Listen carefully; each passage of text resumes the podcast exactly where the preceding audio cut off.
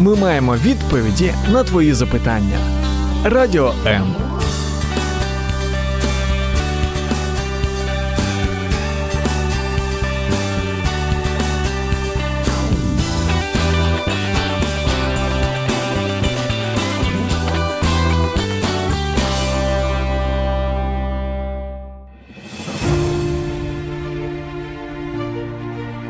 Про нього чули всі, але мало хто знайомий особисто. Хто він? Програма про найкультовішу особистість у світі. О Боге мы можем узнавать из разных источников. Наблюдая за природой, познавая себя, читая Библию. Есть у нас еще один источник познания Творца – это жизнь Иисуса Христа. Мне кажется, что глядя на него, глядя на его характер, на то, как он себя вел, живя на земле, можно очень многое узнать о Боге. И сегодня мы постараемся сделать именно это. Это программа «Кто он?», и сегодня мы говорим об Иисусе Христе. Меня зовут Любовь Гасанова, со мной в студии, как всегда, Сергей Накул, христианский пастор и магистр теологических наук. Сергей, здравствуйте. Добрый день, Люба, и добрый день, друзья. Сергей, как вы думаете, жизнь Иисуса Христа в полной мере отображает образ Бога? На 100%, на 1000%, на миллиард процентов по одной простой причине, потому что Иисус Христос никто иной, как сам Бог во плоти. Это центральное учение христианства, и по этой причине мы не рассматриваем его просто как учителя, но самого Бога, который в нашей шкуре не только родился, но и прожил такую жизнь, что никто тогда не скажет, что «ты не знаешь, какая моя жизнь». Сергей, если наблюдать за жизнью Иисуса Христа, смотреть, вот читая, мы как можем наблюдать? Мы, в принципе, только по Писанию можем знать. Да, да. Какие качества, которые проявлял Христос, вам кажется, наиболее ярко отображают сущность и суть самого Бога, характер Его? Однозначно его сострадание, его милосердие, которое мы можем увидеть по отношению к самым разным категориям людей, и особенно к тем категориям людей, которые с точки зрения культуры того времени и нашего времени были просто-напросто такие отщепенцы, да, или на которых не обращали внимания. Тем не менее, Христос, Он находится с ними, Он общается с ними, и подобные люди, они общались с Ним и слушали то, что Он говорил, и их жизни преображались. Вот по поводу, конечно, вот этого контингента, с которым общался Христос, у меня будет еще вопрос, но чуть позже. Я предлагаю для начала посмотреть вообще, где он родился, Христос. Сын Бога и родился в Хлеву.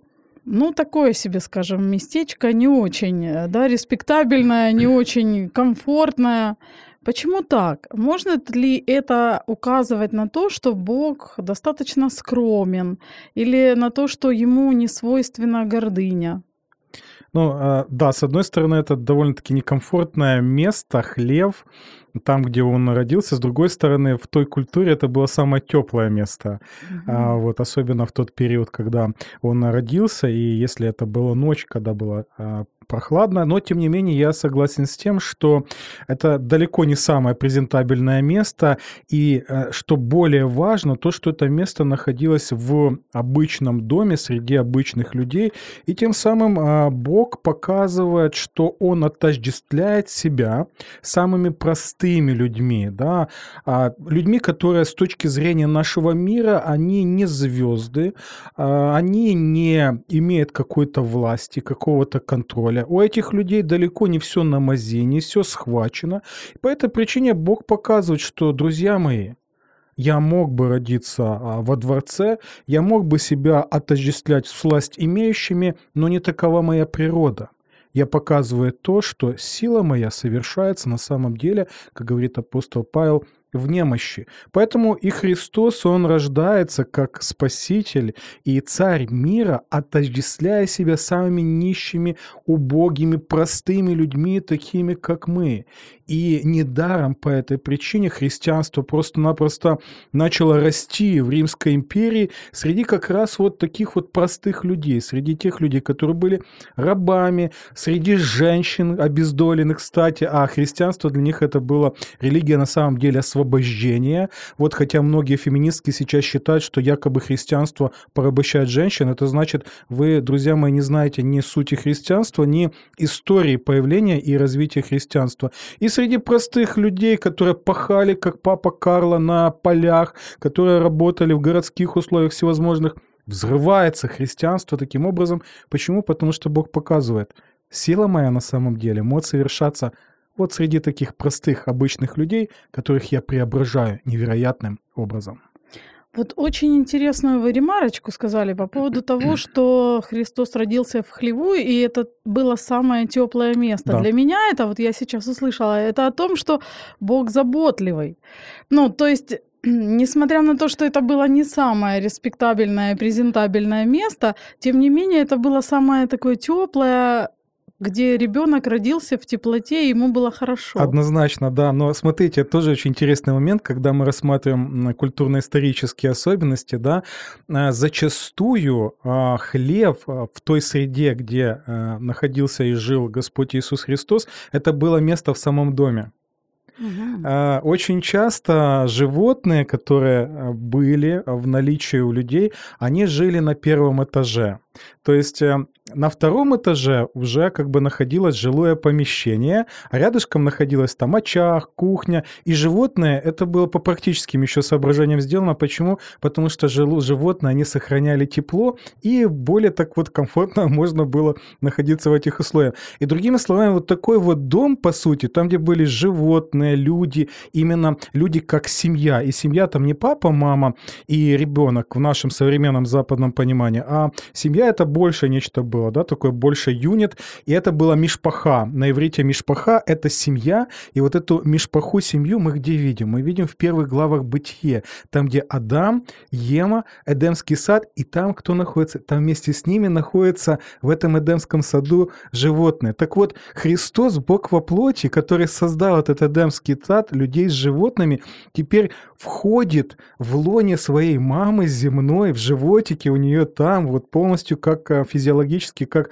все мы жили в лоне матери и родились, вот он теперь появляется также в этой мишпахе, да, в этой семье, окруженный также животными. Интересно отметить, что на некоторых средневековых гравюрах библейских изображена Мария, которая держит в руках книгу пророка Исаию открытую. Это тоже вот интересно, современным феминисткам тоже нужно обратить на это внимание, что женщина держит книгу, не просто держит, она читает книгу пророка Исаия, в то время как Иосиф держит на ручках младенца Иисуса, а рядышком находится, получается, вол и осел, и они смотрят и поклоняются этому младенцу Иисусу, а Мария читает текст из Исаии: «Вол знает господина своего, и осел ясли господина своего». И вот таким вот образом, да, показывает, что даже творение, среди которого родился этот младенец Иисус, они уже были одними из самых первых, которые приветствуют своего Творца. Ну вот по поводу дома и устроения и хлева, и дома вообще очень интересно. Это так, ну, по-другому смотришь даже на тот хлев. Это не обычный там сарайчик, как у нас там в селах. Немножко по-другому. Да, и поэтому я говорю, что очень важно еще понимать сам контекст. Мы можем одно воспринимать, а там было немножечко по-другому, но тем не менее это никоим образом не говорит о том, что это были суперкомфортные, шикарные условия. Основная идея вот повествования о том, что Господь Иисус Христос родился в этом месте, заключается именно в том, что Он отождествляет себя с простыми людьми, которых миллиарды сейчас находятся на земле. И ради таковых в основном Он как раз и пришел. Сергей, вот с самого начала, да, стали мы говорить, когда о Христе, о сострадании и о том, какое было рядом с Ним окружение большую часть его времени. Это люди, ну, вот как вы говорили, простые, очень много людей больных, которые просили об исцелении, очень много людей, ну, женщины легкого поведения, не дать, не взять, что было, то было. Почему Христос выбирает себе такой контингент? Несмотря на то, что Он достаточно был умный. Если вспомнить историю, во сколько лет он спорил со священниками, да, и они восхищались его умом. То есть, ну, это был Господь. То есть всезнающий, всевидящий, видящий сердце. То есть почему? Почему именно этот контингент людей, и он с ним, и ему не было стыдно, и он был безгрешен, а не грешники? Почему так? Ну, смотрите, если мы читаем евангельские повествования, мы видим, что Христос-то общается со всеми. Да, он общался также и с людьми, которые были в такой вот верхушке религиозно-политической, но проблема была в том, что эти люди считали себя здоровыми, да? А Христос как раз больше общается как раз с теми людьми, которые хотят его слушать, потому что люди, которые считали себя религиозно-нравственно как бы чистыми и считали, что Христос им по большому счету не нужен, он что-то говорит странно, они как бы отталкивали его, и потом он вообще стал чужеродным элементом в их такой вот бульбашке, да, скажем так, комфорта, в которой они находились, и они хотели как бы от него избавиться, что в конечном итоге и привело к заговору, к подкупу и многим другим вот этим ужасным вещам и несправедливости по отношению к Иисусу Христу. А вот эти люди, они и так понимали уже, да, что они, скажем так, на обочине жизни, отвергнутые, они полной ложкой уже, в принципе, нахлебались в своей жизни, и поэтому многие из них и слушали, да, по этой причине...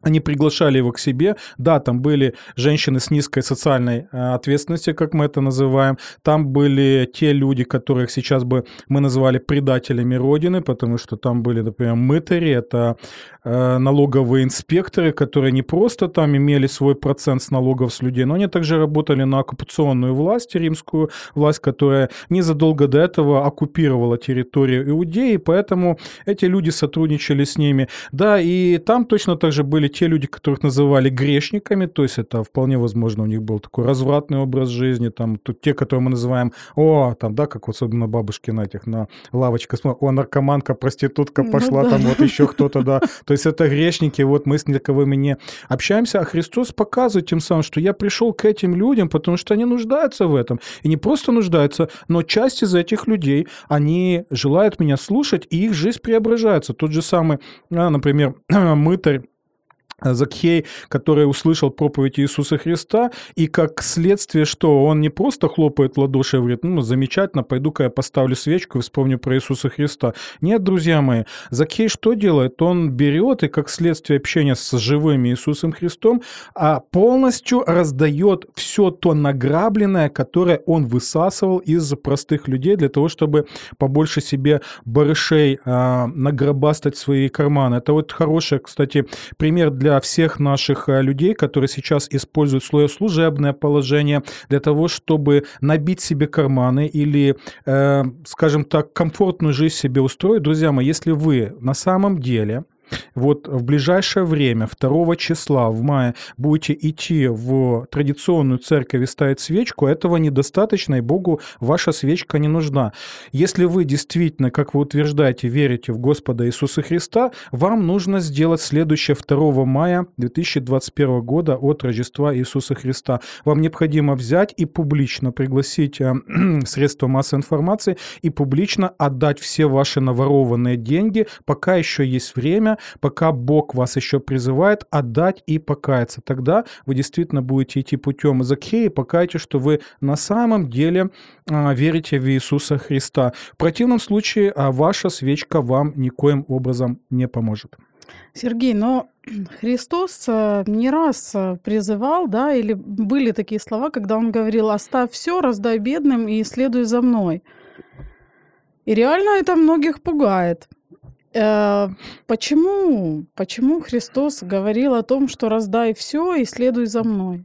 Далеко не всем он это говорил. Не всем, да? Далеко не всем. И вообще вот одна из таких пропагандистских штампов заключается в том, что якобы христианство, оно пропагандировало, что нужно вообще отказаться от всего, что есть у тебя. На самом деле это не так. Даже в Евангелиях мы можем увидеть, что с Иисусом Христом были женщины, которые служили ему своим имением. Эти женщины не отдали свое имение, да, у них было оно, они зарабатывали деньги определенные, и процент, который был с этих имений, они передавали Господу Иисусу Христу на его проповедническое служение. Другое дело, что там был Иуда, заведовавший финансами, финансовым ящиком, и который был обыкновенным ворюгой. Да, в конечном итоге это привело к плачевным довольно-таки результатам. Так вот, Христос говорил это определенному человеку в определенных условиях для того, чтобы проверить на вшивость этого человека. То есть, правду он говорит или нет? Почему? Потому что этот человек утверждал, что он исполняет в совершенстве весь закон, который был.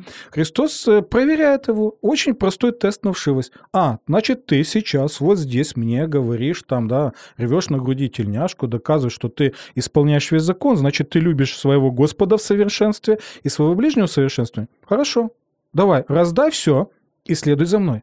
И там говорится, что молодой человек, он опечалился. Христос тем самым показал: дружище, ты врешь себе и врешь окружающим. Потому что если бы ты в совершенстве соблюдал закон, ты бы тогда сейчас же раздал все, что у тебя есть, и последовал за мной.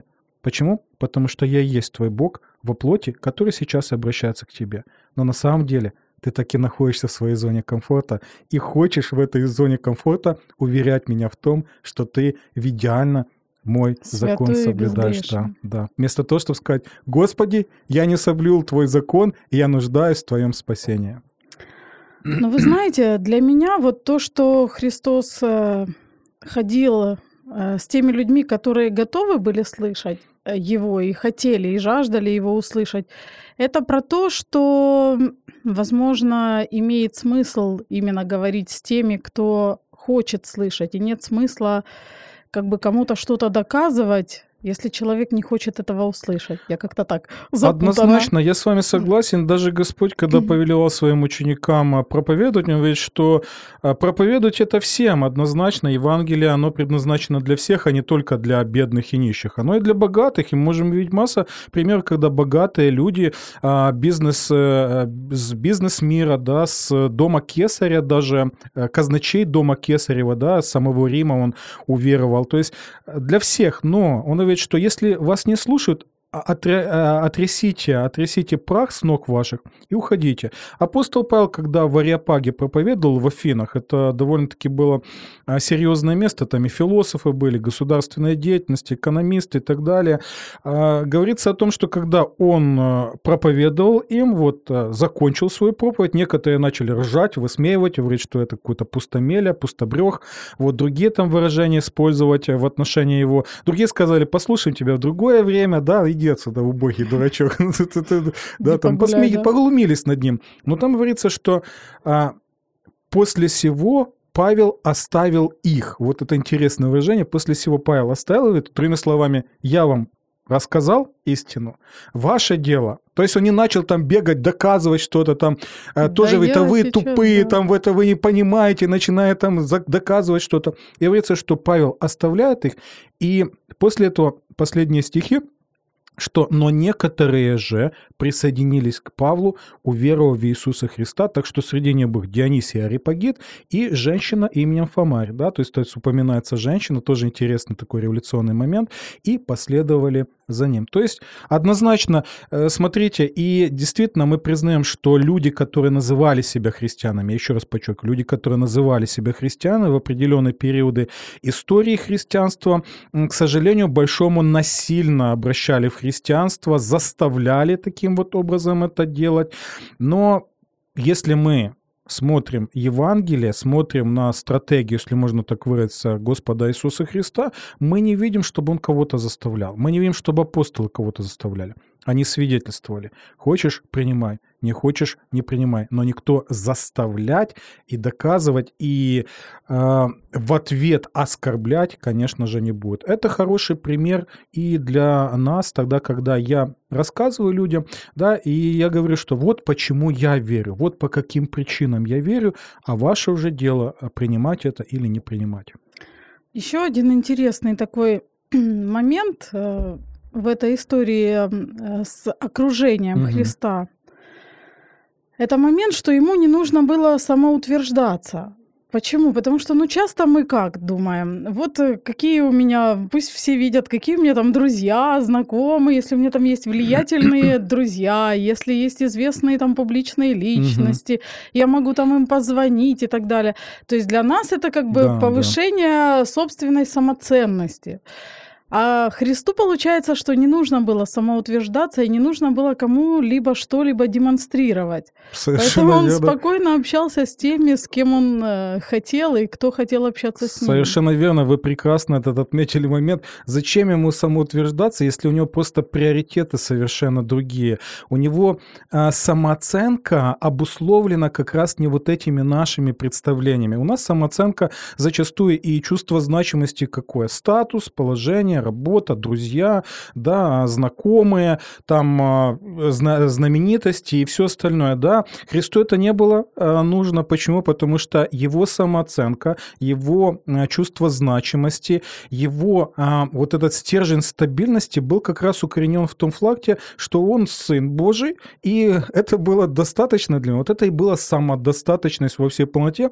Почему? Потому что когда твой образ полностью соответствует ожиданиям Отца, тогда ты чувствуешь себя удовлетворенным, тогда ты чувствуешь себя значимым, и тогда твоя самооценка совершенно подрывается. Почему? Потому что мы прекрасно знаем и сталкиваемся в нашей жизни, что когда твое чувство значимости обусловлено твоим статусом, то когда ты теряешь этот статус, а в нашей жизни, особенно в Украине, сегодня ты на коне, а завтра ты с умой, а в тюрьме, это так оно и есть, то тогда проблемы будут. И с финансами, если связано, да, тоже здесь проблема, потому что далеко не всегда у тебя эти финансы есть, сегодня они есть, завтра нету, но еще одна проблема, ты достигаешь определенного уровня финансов, но оказывается тебе их мало, тебе хочется еще, а удовлетворение-то не приходит. Опять же, если твое чувство значимости, твоя карьера, твоя работа, в нашей жизни тоже бывают всякие случаи, когда, к сожалению, большому ты можешь потерять свою карьеру, свою работу, особенно это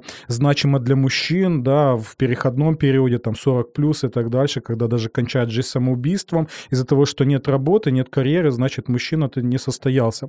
Вот. Но мы вот увидим как раз во Христе, что этого всего у него нет, потому что у него самодостаточность и самооценка была совершенно обусловлена другими факторами. Это очень круто, потому что это дает свободу. Свободу, да, 100%. Свободу. Однозначно. Сергей, такой вопрос. Христос, все мы знаем, что Он исцелял, когда жил на земле, и очень много исцелял. Мне иногда такое ощущение складывается, куда ни придет, там прошел, исцелил, там кто-то к нему прикоснулся, исцелился. Вот. И это очень круто. У меня такой вопрос. Почему в наше время, ведь Бог не потерял силы, почему в наше время нет вот такого количества чудес, исцелений? Да, я знаю, что есть. И я знаю, что есть люди, которые свидетельствуют, рассказывают о том, что с ними произошло чудо. Они там молились, исцелились. Но в таком вот массовом, большом количестве не происходит. Почему? Тяжело ответить. Я бы тоже хотел, Люба, да, чтобы мы вот во имя Иисуса Христа дотронулись до человека, и произошло это чудо, но, к сожалению, большому это не происходит.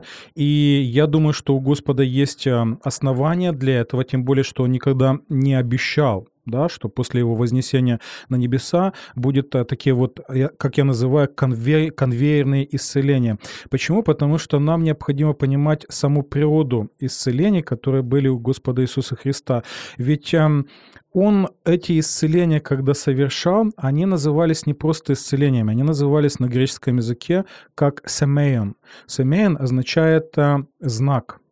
Знак, то есть указание на что-то. То есть, когда он исцеляет человека, он этим исцелением хотел показать на некую другую еще реальность на самом деле. И мы часто упускаем это из вида, что, смотрите, больше того, мы многие не знаем этого. Да, однозначно. Вот поэтому нужно как бы больше слушать такие передачи и расширять свой кругозор в этом отношении. И, да, вы видели, что писал человек даже из далеких краев на прошлой неделе, далее он слушает наши передачи, и для него это благословение. Круто. Поэтому да. А человек вообще за границей живет, но тем не менее слушает и делится уже в своем контексте. Вот поэтому, смотрите, первое чудо, которое Господь Иисус Христос совершил, да, в Евангелии от Иоанна написано, что это было чудо, когда воду он превратил в вино. Так вот, у нас написано чудо, а в греческом оригинале там написано слово «семеен», что означает первое знамение он совершил. То есть вот это сверхъестественное событие, когда он из простой воды делает высококачественное вино, так что даже распорядитель пира говорит, что ну что это такое? Люди обычно как делают? Сначала качественное вино, а когда уже все будут... Всем клиент, все равно, клиент в кондиции, когда в бриллиантовой руке, то тогда уже как бы и другое даете. А тут вы даете суперкачественное вино. Но почему Христос именно сделал это знамение, как говорит Иоанн, для того, чтобы указать на что-то другое. То есть то, что он совершает своей жизнью, уже совершенно новый народ, новые отношения, новый образ жизни, который символизировался как раз вот этим новым вином. И многие другие чудеса, которые он совершал, они также должны были подтвердить его статус как мессии. Почему? Потому что в книге пророка Исаии говорится, что Мессия, он как раз будет исцелять, он как раз будет освобождать, он будет восстанавливать. Поэтому все эти чудеса, которые далеко не все даже описаны, как Иоанн в конце своего Евангелия пишет, что если бы мы... не хватило бы всех книг мира для того, чтобы описать все чудеса и знамения, которые совершил Иисус Христос. Но в первую очередь это было подтвердить его мессианский статус, показать, что он действительно на самом деле мессия. И самое интересное то, что вот люди говорят, вот если бы в нашей жизни бы Христос появился, начал бы совершать чудеса эти, то мы бы поверили. Это неправда. Почему? Потому что в то время люди тоже видели, как он совершает чудеса, и они даже подтверждали, что это чудеса, они даже видели, что он из мертвых восставил своего друга, который уже гнил в могиле несколько дней, и вместо того, чтобы поверить в Иисуса Христа, часть этих людей, они составляют заговор, подкупают и распинают. Опять же, поэтому вот такая вот ситуация. Друзья мои, я бы очень хотел, чтобы это было, но я реалист, я вижу, что этого нету, я не буду натягивать, и говорить, что эти чудеса везде и повсюду, поэтому я крайне критично отношусь к тем религиозным деятелям, которые исцеление, чудеса ставят на определенный поток, и когда люди потом, поверив этим деятелям, не видят никаких изменений в своей жизни, они, по сути, разочаровываются в Боге, разочаровываются в христианстве, разочаровываются в этих деятелей и вообще не хотят ничего иметь общего с христианством. Почему? Потому что изначально уже установки были неправильны, потому что Христос нигде никогда не обещал, что это будет на постоянной основе, пока мы живем, пока мы находимся в реальности греха. Хотелось бы мне, по-человечески, очень бы хотелось, чтобы уже здесь и сейчас все было. Но поддержку он нам обещает. А поддержку, да, он обещает, и он показывает, что на новом небе и новой земле, когда мы будем уже в восстановленных наших телах, тогда уже действительно не будет смерти, горя не будет, и Бог утрет каждую слезу. И поэтому у меня есть это утешение, у меня есть эта надежда, и у меня есть эта уверенность. Поэтому, воздыхая, я говорю: «Ей гряди, Господи Иисусе». Сергей, вопрос такой. Опять же, Христос поил вином, кормил людей, исцелял. Из этого можно сделать, достаточно, может быть, ложное убеждение о том, что Христос никогда не гневался, не проявлял злость и был всегда очень добрый, такой пушистый. Как образ рисуют часто Христа, что он такой добрый, прям вот сама доброта, и ничего такого ему не свойственно. Действительно ли это так? Или в Библии мы можем встретить эпизоды, когда Христос гневался и злился? Скажем так, Христос был настоящим мужчиной во всех отношениях. Поэтому не стоит Христа представлять в образе зефирки, в упаковке такой, к сожалению, большому это есть. И когда люди сталкиваются с определенными ситуациями в своей жизни, они разочаровываются, потому что Христа им предлагали как в таком зефирном, елейно-желейном варианте. Да? Хотя это далеко не так. И проблема заключается в том, что когда мы только одну грань Бога показываем, а другую грань Бога не показываем. Христос показывал себя в разных проявлениях, он гневался также. И гнев сам по себе, это не значит, что он нечто негативное при всех ситуациях, да, потому что гнев, чувство негодования может быть праведным. И у Христа оно было, он показывал это, например, когда он выгонял торговцев из храма, когда он сказал, что дом мой домом молитвы должен назван быть для всех народов, а вы превратили его, и сейчас я динамический перевод сделал, чтобы лучше понятно было, а вы превратили его в воровскую малину. Чувствуете, какие он выражения использует, да, и он показывает. И дальше он говорит, что ревность по дому твоему снедает меня. И там вот это слово используется на греческом сфагос, вот саркофаг слово, да, используется, что пожирающая плоть. Так вот огонь праведного гнева Христа, он просто пожирал его, когда он видел несправедливость. Христа раздражало, праведно раздражало, вызывало в нем праведный гнев лицемерие, религиозность, людей, которые на людях как бы строили красивый религиозный фасад, а внутри на самом деле были грешниками, просто они умели красиво это, в отличие от других, скрыть и не показывать его. Ложь раздражала его, несправедливость социальная крайне раздражала, да, и по этой причине, когда он увидел, как измывается над этой бедной вдовой, которая самая последняя отдала на эту роскошную систему, который представлял храм, он говорит, что, друзья, камня на камне не оставится от этого храма, от этой вашей всей системы,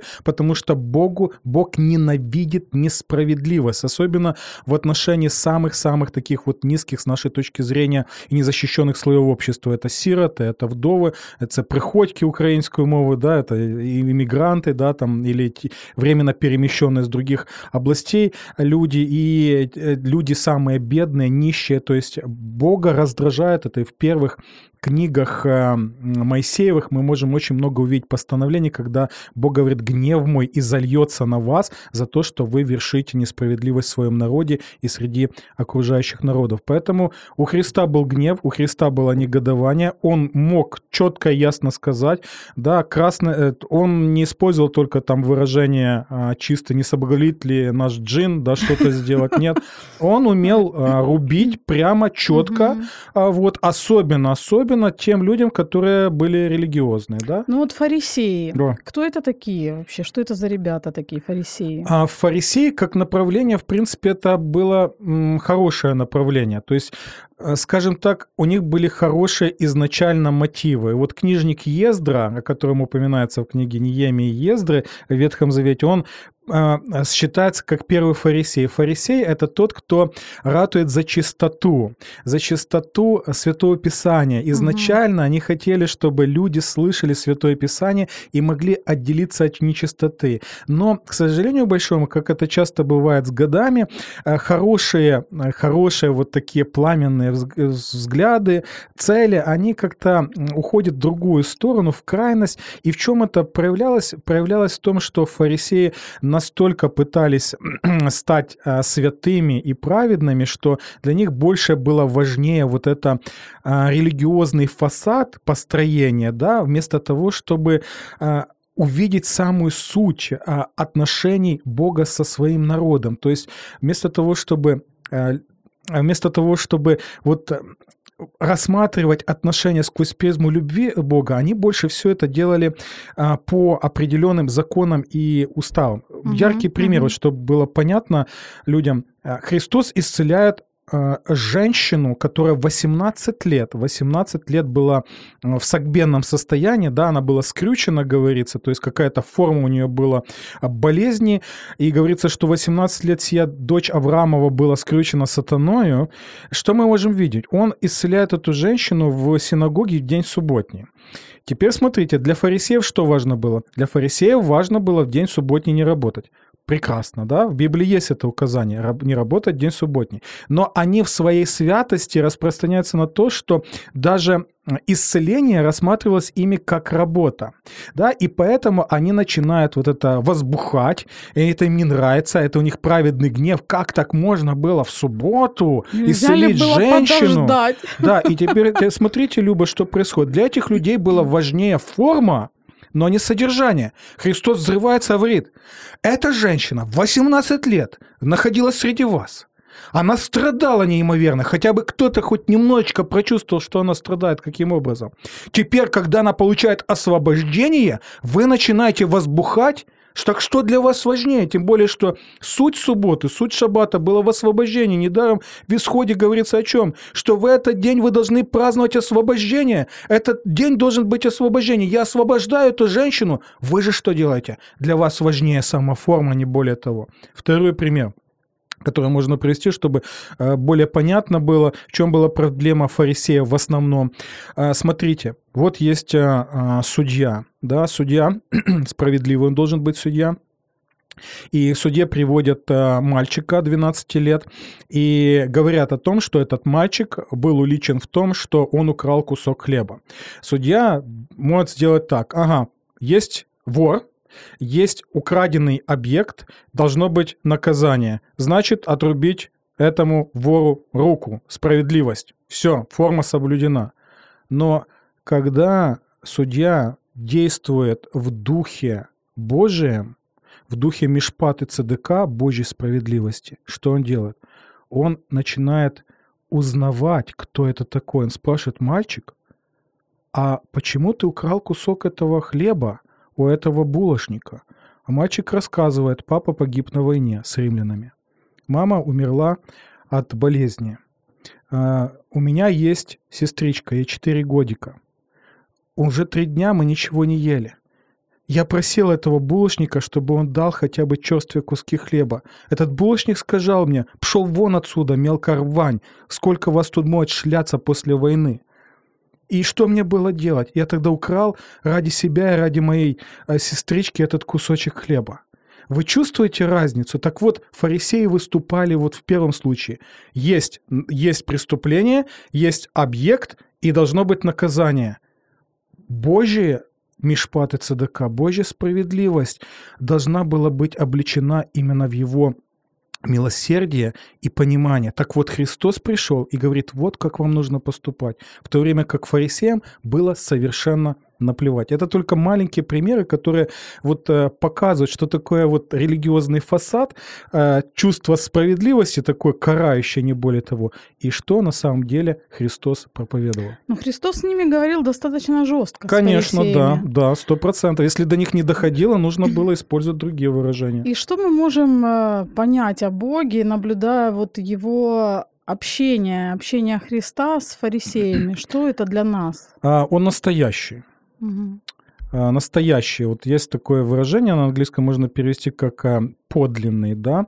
То есть где нужно, он показывает милосердие совершенно искренне. Где нужно, совершенно искренне, по-настоящему он показывает свой гнев, он не скрывает своих чувств. И он показывает, что, друзья мои, это отвратительно, да, это тошнит меня от ваших вот таких вот от вашей самодеятельности на самом деле. И смотрите, даже когда он использует такие слова и выражения, и в этом отношении он мало чем отличался от пророков, которые были до него. И, по сути, эти пророки использовали тоже крепкое словцо. Почему? Потому что они были движимы Духом Христовым.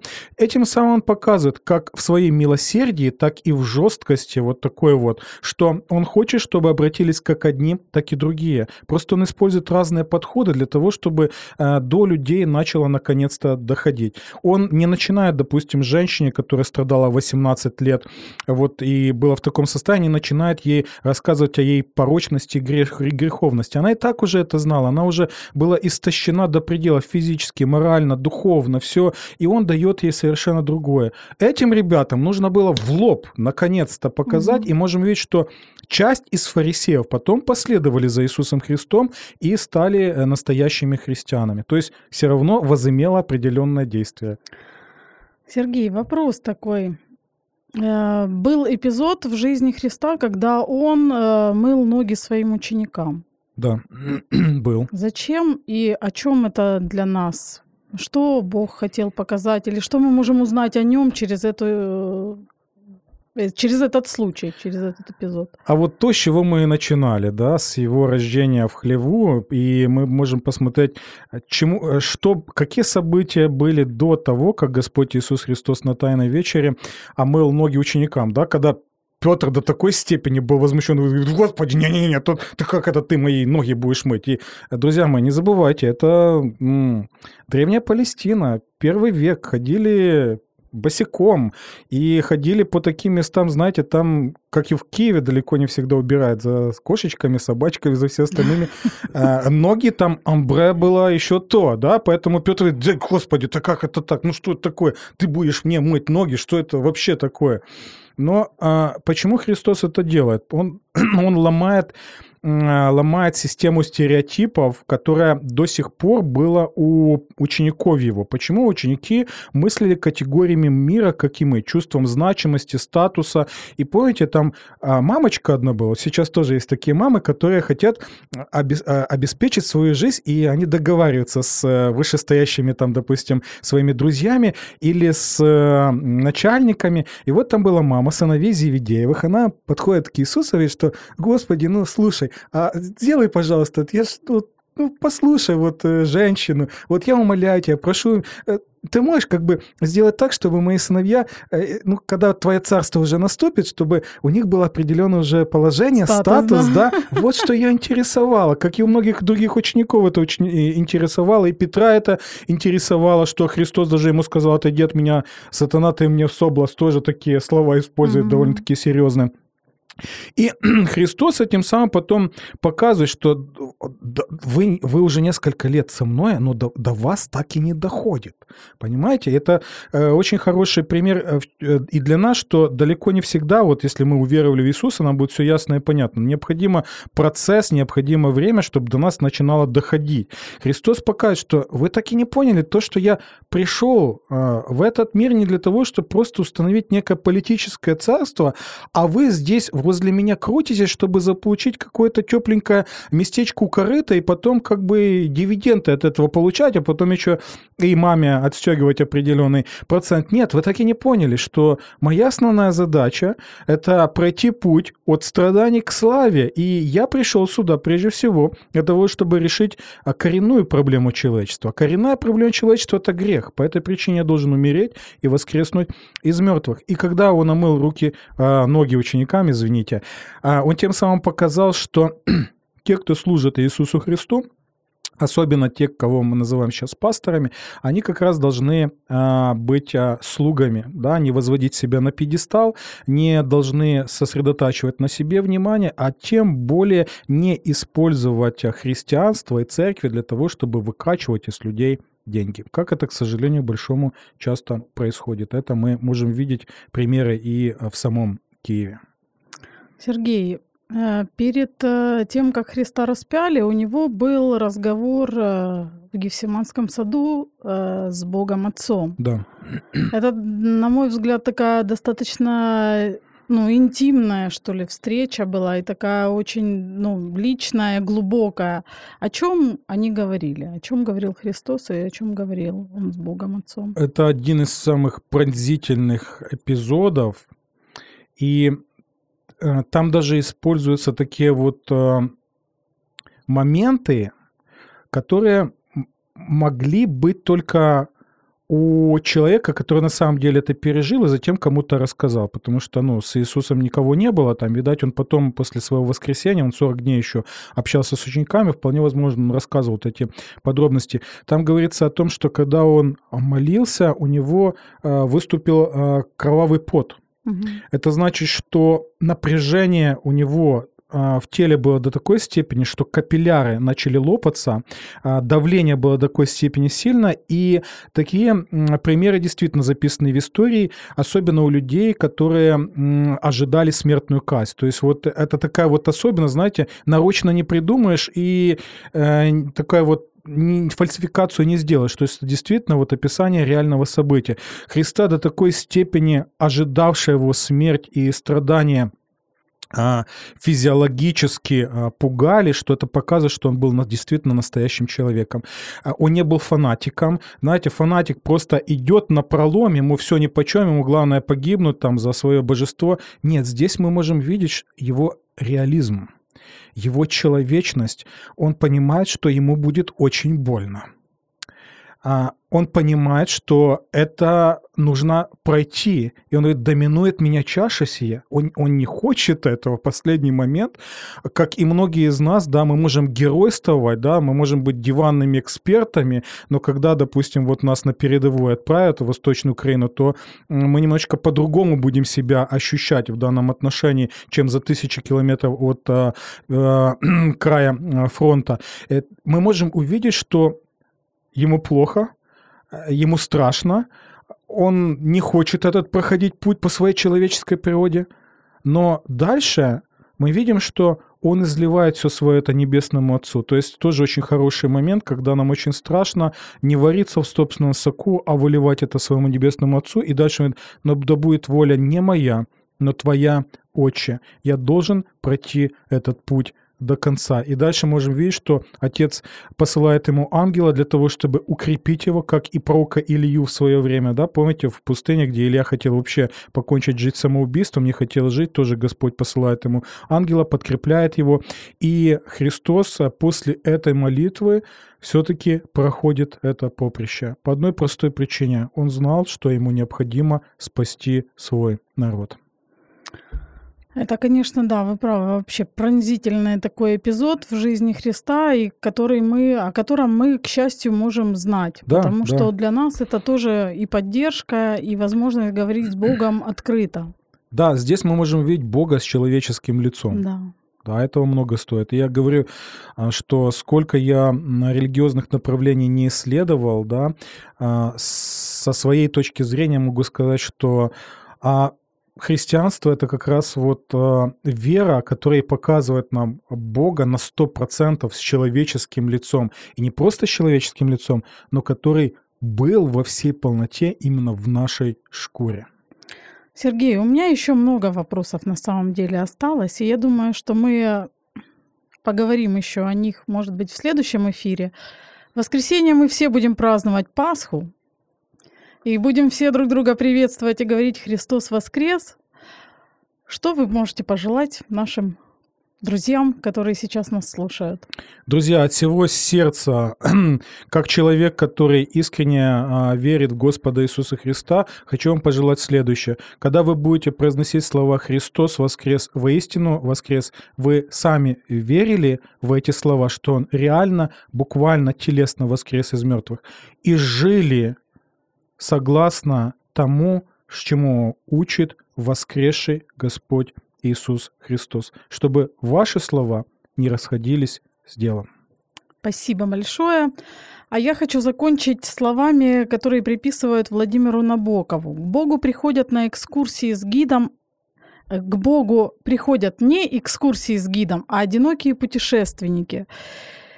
И мне кажется, что в чем-то он прав, потому что мы можем ходить в церковь, мы можем общаться с верующими людьми, мы даже можем слушать программу «Кто он?», но выбирать, идти к Богу или не идти, признавать Его своим Спасителем, принимать от Него спасение или не принимать, это делаем мы самостоятельно и добровольно. И я желаю вам, дорогие друзья, правильных выборов. И, конечно же, Христос воскрес. Услышимся в следующую среду. Это была программа «Кто он?». Ее ведущие Любовь Гасанова и Сергей Накул. Пока-пока.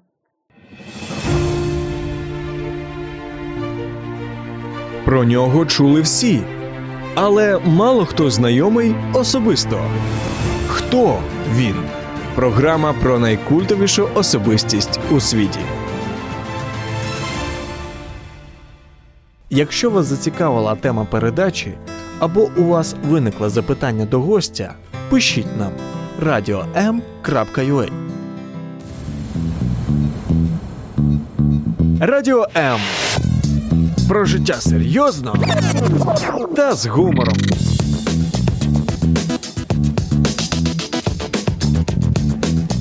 Радіо М.